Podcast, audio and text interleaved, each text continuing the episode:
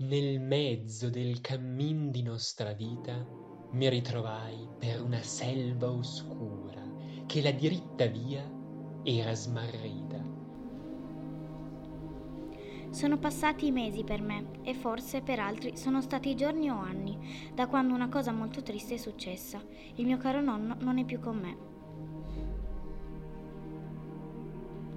Ahi, quanto a dir qual era e cosa dura, esta selva selvaggia e aspra e forte, che nel pensiero rinnova la paura. Anche se vivo questo momento con tutta la famiglia che mi sostiene, ecco, è ugualmente molto triste e difficile da superare, per me che gli ero tanto affezionata e per la nonna soprattutto, che da quel momento è cambiata tanto. Tant'è amara che poco è più morte. Ma per trattar del ben chi vi trovai, dirò dell'altre cose chi vo scorte.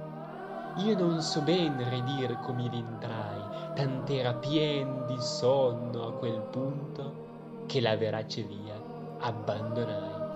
Nei giorni successivi pensavo che sorridere mi aiutasse a stare meglio e che tutti gli altri avrebbero smesso di piangere, ma non è stato così, anzi il contrario. In quei momenti ho sentito dentro di me paura e solitudine, smarrimento e desiderio di dimenticare in fretta per interrompere quel dolore intenso.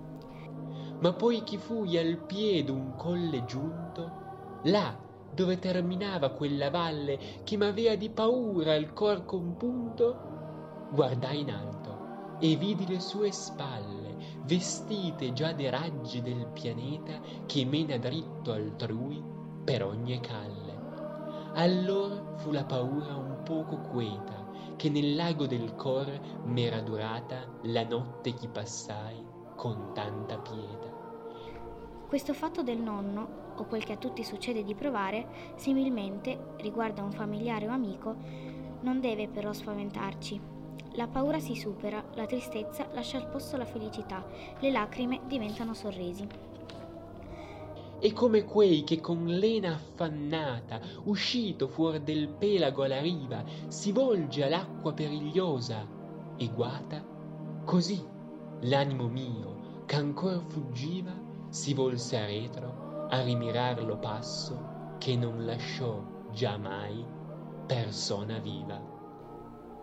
La sofferenza ci insegna tante cose, per esempio ad essere forti, No, non dico per avere muscoli potenti, ma forti per affrontare i momenti difficili che possono capitarci nella vita.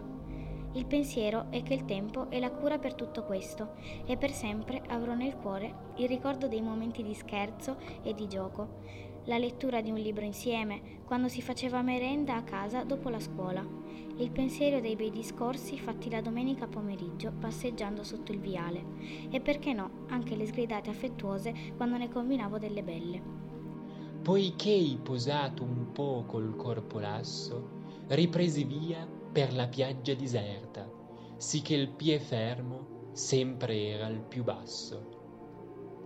Ecco, il ricordo si trasforma e ora è forza dentro di me. La difficoltà è superata e sono pronta ad affrontare con coraggio ciò che la vita mi riserverà.